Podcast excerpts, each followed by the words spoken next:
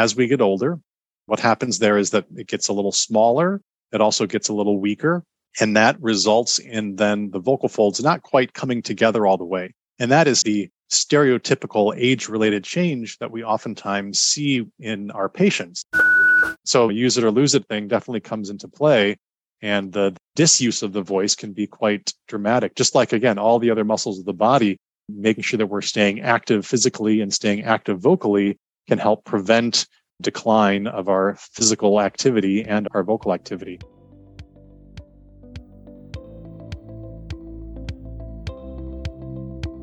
Welcome to the fourth episode of Series 4 of BLA Connections A Clear Voice. I'm your host, Natalie Watson, and I aim to bring you discussions and insights from experts from across the globe on all things laryngology. We hope you've had the chance to listen to other episodes in this series The Management of Airway Stenosis with Professor Guri Sandhu, Persistent Throat Symptoms with James O'Hara, and our wonderful patient podcast with Charlie Harper. Do make sure you have a listen. This brings me to today's episode. We are going to talk to Dr. Aaron Johnson, who will speak about a topical subject with many at the moment age related changes to the larynx. Now, after a decade long career as a professional classical singer and singing teacher, he trained to be a speech and language pathologist. Aaron now works at NYU Langone's Voice Center in New York and researches the effects of vocal training, voice use, and aging on the muscles of the larynx. Thank you so much for joining us today. Thank you so much for the invitation and having me. I'm looking forward to our discussion. Oh, brilliant. So am I. So let's start with what you know about the expected age related changes in the larynx. And are they the same for men and women? Sure, that's a great question. So, aging is something that is happening to all of us gradually throughout our lifespan. I like to think about the definition of aging called the CPID definition of aging. So when we think about getting older and changes related to any part of our body, including the voice, we need to be aware that these are highly individual changes and they'll happen at different time points in different people. And so I want to just preface my discussion of age related changes with that caveat so that everyone knows that, that what I'm talking about will be kind of general changes and what we know from literature is happening on an average level, but of course, they're all very individual changes. So changes to the larynx specifically can happen at all of the different levels of the, the vocal fold. When we think about voice, we oftentimes are focused on the vocal fold itself and most layer being the, the cover, which is the epithelium and the lamina propria, the, the levels that are vibrating. Some changes that happen on those levels include some loss of elasticity in the, those layers and also an increase in some of the density of the collagen within those vibratory layers. And essentially, overall, they become more fibrous and they don't vibrate as regularly or as supplely, if that's a word, as we get older as when we're younger. So that often uh, results in more effort to produce voice as we get older because of that decrease in the elasticity and the increase in the stiffness of the, the vibratory layers of the vocal fold. And can also increase some of the irregularity in the way the vocal folds vibrate, which can lead to some roughness. Now, below those outer cover layers of the vocal fold lies the thyroarytenoid muscle, which is the body of the vocal fold. And that muscle within the vocal fold, you know, really makes up the bulk. And like all of the other skeletal muscles in our body, the thyroarytenoid muscle tends to atrophy as we get older. What happens there is that it gets a little smaller. It also gets a little weaker. And that results in then the vocal folds not quite coming together all the way. And that is the stereotypical age related change that we oftentimes see in our patients. So when we have someone coming in and they're an older adult and they're complaining of breathiness, weakness, roughness in their voice, and we use our endoscope to take a look at the, the vocal folds, uh, what we oftentimes see, stereotypically, we'll see is a bit of bowing to the vocal fold. They're just not quite closing all the way. And that bowing is caused by that underlying muscle atrophy of the thyroid muscle. Now, in terms of changes related to males and females, there are some differences primarily related to the decline in sex hormone productions for males and females. So males do have a lower production of testosterone that happens quite gradually as males get older, Whereas uh, females, the estrogen production decreases quite rapidly around menopause. So some of the changes in the voice, as well as the whole body, will be a little subtler and take a little longer to manifest in males than in females. If we listen to the, the voice, a typical change in the voice is an alteration of the fundamental frequency, and that's a different direction for males and females. So you can think of when we are kids, our, our fundamental frequency, the pitch at which we hear our voice, is about the same between males and females. And I should say, I'm using the term male and female. I'm talking about assigned at birth, sex, not gender. Uh, and so in males and females in young age, we have about the same fundamental frequency. And then in adolescence, the larynx responds to sex hormones differently in males and females. And that's partly what results then in the rapid change in fundamental frequency in male voices, the drop in fundamental frequency. And as we get older, we start to come together again in the fundamental frequency. So the male fundamental frequency tends to raise, it gets higher, and the female fundamental frequency tends to get lower. And some of that has to do then with the different biological changes that are happening at the level of the larynx that are happening within the vocal folds. So male vocal folds tend to thin out a little bit and become a little stiffer, where the female vocal folds, even though there's that underlying atrophy I mentioned, they sometimes, those outer layers actually have a little bit of edema, a little bit of swelling, and that relates then to somewhat of a lowering of the pitch. But again, all these changes are quite individual. I'd also like to just zoom out for a second because we are very laryngocentric in our field, I like to say. We love the larynx, and rightly so. It's a pretty important organ when it comes to voice production.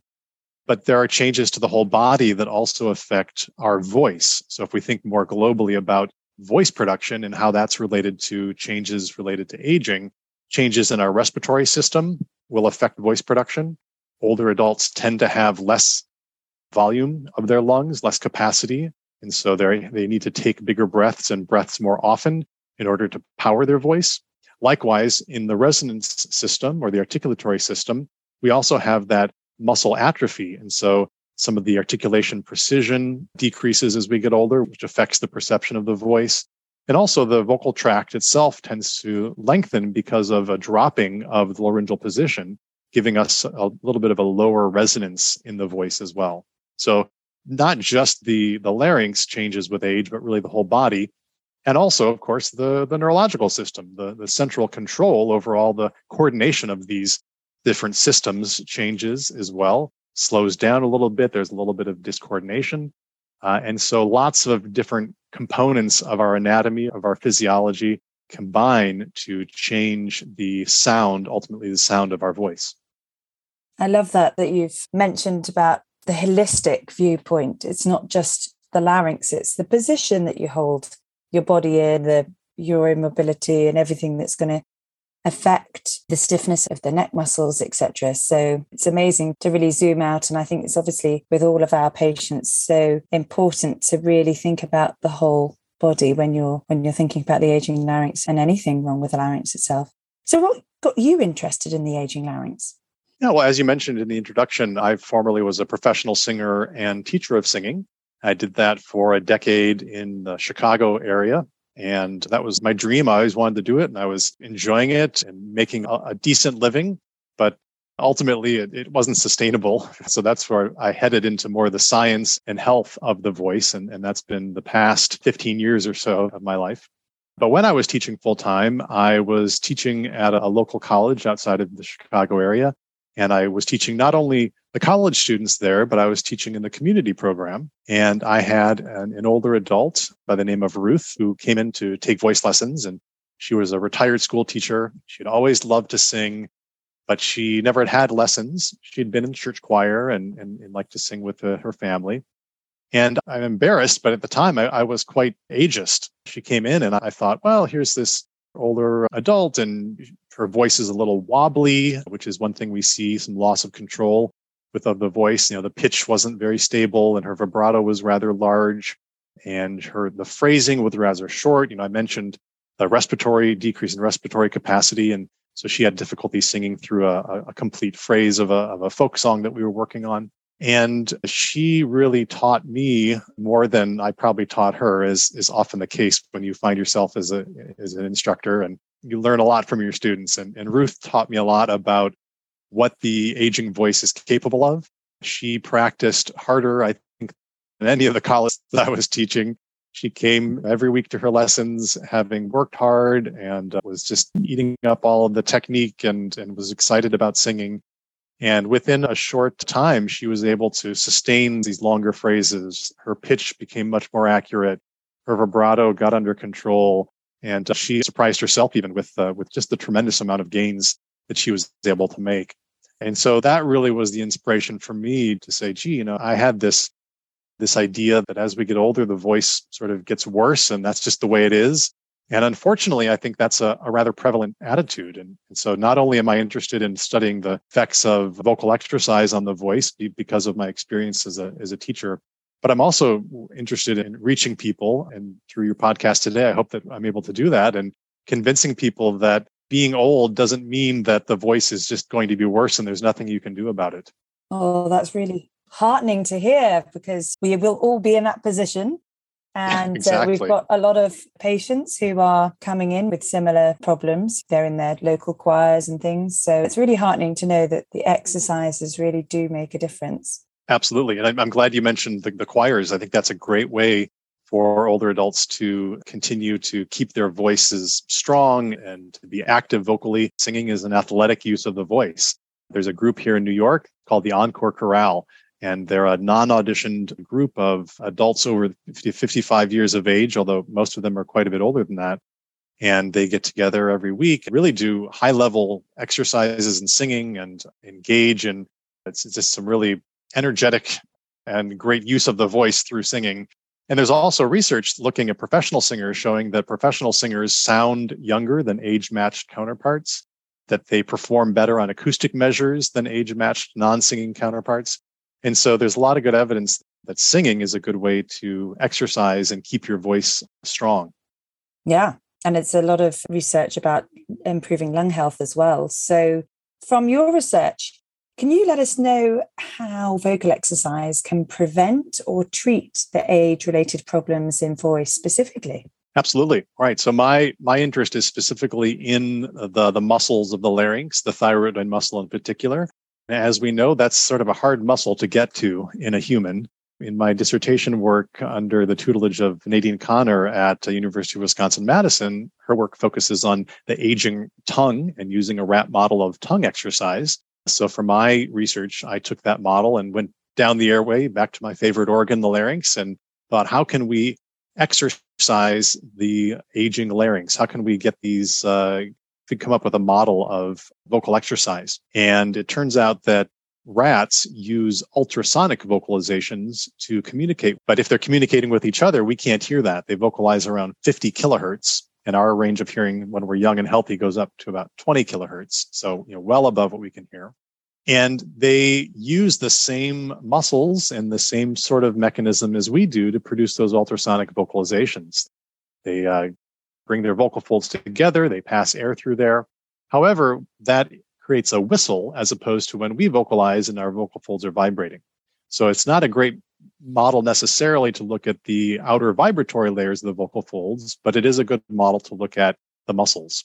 And so by using this model, looking at old rats and young rats and training them to increase how much they are vocalizing, I've found that there are changes in the neuromuscular junction of old rats that have been trained to vocalize more. And those changes are consistent with what we see in the limb muscles in endurance exercise. So exercise very broadly can be split into strength training, where we're trying to increase the power, the size of the muscle, or endurance training, where we're trying to improve fatigue resistance and have muscles be able to activate for longer periods of time without growing tired. So you can think of lifting a, a weight versus getting on your bicycle and going a long distance, this power versus endurance. And, and all the, the work that I've done with looking at neuromuscular junction changes and starting to look at some of the changes in the proteome with aging and exercise points towards vocal exercise being a form of endurance exercise. So with repeated activation of those muscles, we're able to improve our endurance. Now, that's not great news for some of the age related changes that we see I described earlier of the muscle atrophy. At this point, we don't have any evidence that we can sort of bulk up those laryngeal muscles and close the gap by using behavioral training. So as always, voice remains an important interdisciplinary, multidisciplinary field where having, for me, my surgical colleagues who can help do surgical interventions to, to close that gap, along with behavioral interventions to improve the function of the muscles, really leads to the best outcomes in our patients with age related voice problems. Fantastic. Now, is there anything else you want to talk about with regards to the actual exercises? Yeah. So, from a more patient standpoint, the types of exercises that tend to show improvements in clinical populations are exercises that have some sort of maximum function aspect to them. So what I mean by that is, is we can think that there's exercises like the vocal function exercises developed by Joe Stemple a couple decades ago that are, are pretty well researched. And those involve sustaining tones for as long as possible. So we're talking about the, the kind of maximum duration they also involve exercises that glide up to high pitches, so going to maximum frequency ranges. The vocal function exercises don't include sort of the third category, which are more encompassed by exercises like the Lee Silverman voice training or the speak out exercises designed for patients with Parkinson disease. And those are ones that increase the volume or the intensity of the vocalization to above what is typical. Forte is another recent development that is based off of the LSVT that's developed by a good friend and colleague of mine, Dr. Aaron Ziegler. And that is involving maximum duration as well as these higher volumes of production. We do have to be careful that we're not having patients scream and hurt themselves. We don't want to be doing kind of maximum volume of really strenuous kind of work. However, we do want people to be engaging in producing their voice with a greater intensity. You think about any exercise, you're not really going to make any sort of gain if you aren't pushing yourself at least a little bit beyond what you're comfortable with. So there, it is important to encourage patients to pushing themselves a bit, but also monitoring them for any sort of discomfort. And certainly we don't want patients to be experiencing pain with voice use. The old adage, no pain, no gain, that may be true in the gym when you're lifting weights, does not hold true for the voice. Voice use should never be painful even in an exercise situation. Great. And I was also thinking of another phrase if you don't use it, you lose it. ah, yes. That's a that's a great one that absolutely applies to the voice. The yeah, you use it or lose it. And in some simple things too for patients. So we think about when people get older, oftentimes their social situations and their employment situations decrease. So they're not engaged with their voice in communication as much as they might have been when they were working, or if a spouse may have uh, passed away and they're living alone. So use it or lose it thing definitely comes into play. And the disuse of the voice can be quite dramatic. Just like, again, all the other muscles of the body, making sure that we're staying active physically and staying active vocally can help prevent decline of our physical activity and our vocal activity. So uh, one easy thing I often tell patients is if they do any reading, a lot of people will read the paper in the morning. And I'll say, Hey, just, just read out loud to yourself yeah. or read a book try to just do some reading. And that's a good way for people, maybe if they don't like singing or they're uncomfortable singing, just mm. to do mm. some reading out loud. So they, they're using their voice a bit every day. Yeah. So are there any other options for the aging voice? You were mentioning about the, you know, surgical colleagues, you know, it's something we do for presbyphonia injection medializations essentially to plump up the vocal cords, to medialize them slightly just so that they have a little bit more oomph to come together and connect so it's not so breathy. There is obviously suggestions that using HRT or hormone replacement therapy in, in women can obviously help with restoring voice. Is there anything, have you got an experience with advising anything else? Yeah, well, as as you said, the injections or a thyroplasty in, in the OR is a great way to bring the vocal folds closer together to plump them up. I mean, sometimes if the vocal folds are just not coming together, there's only so much you can do with your vocal exercises. And so supporting the framework, supporting the vocal folds with some sort of injection or medialization procedure can be incredibly helpful. And sometimes that's enough. And sometimes that just sort of tees up patients to be able to do the exercises. Hormone replacement therapy, I think, is also a potentially good intervention. You know, in terms of hormones in the voice, that's a really a hot topic area. And I think you're going to be exploring that more in your podcast. So I'll, I'll look forward to listening to that episode that's not my area of expertise, but I do know that that is a, a really hot area and, and, area of potential for, for helping the voice. I will say there's a great resource that was published recently specific to the singing voice and related to uh, women going through menopause and using their voice during that time. Called Singing Through Change, and it's by Nancy Bos, Joanne Bozeman, and Kate Fraser Neely.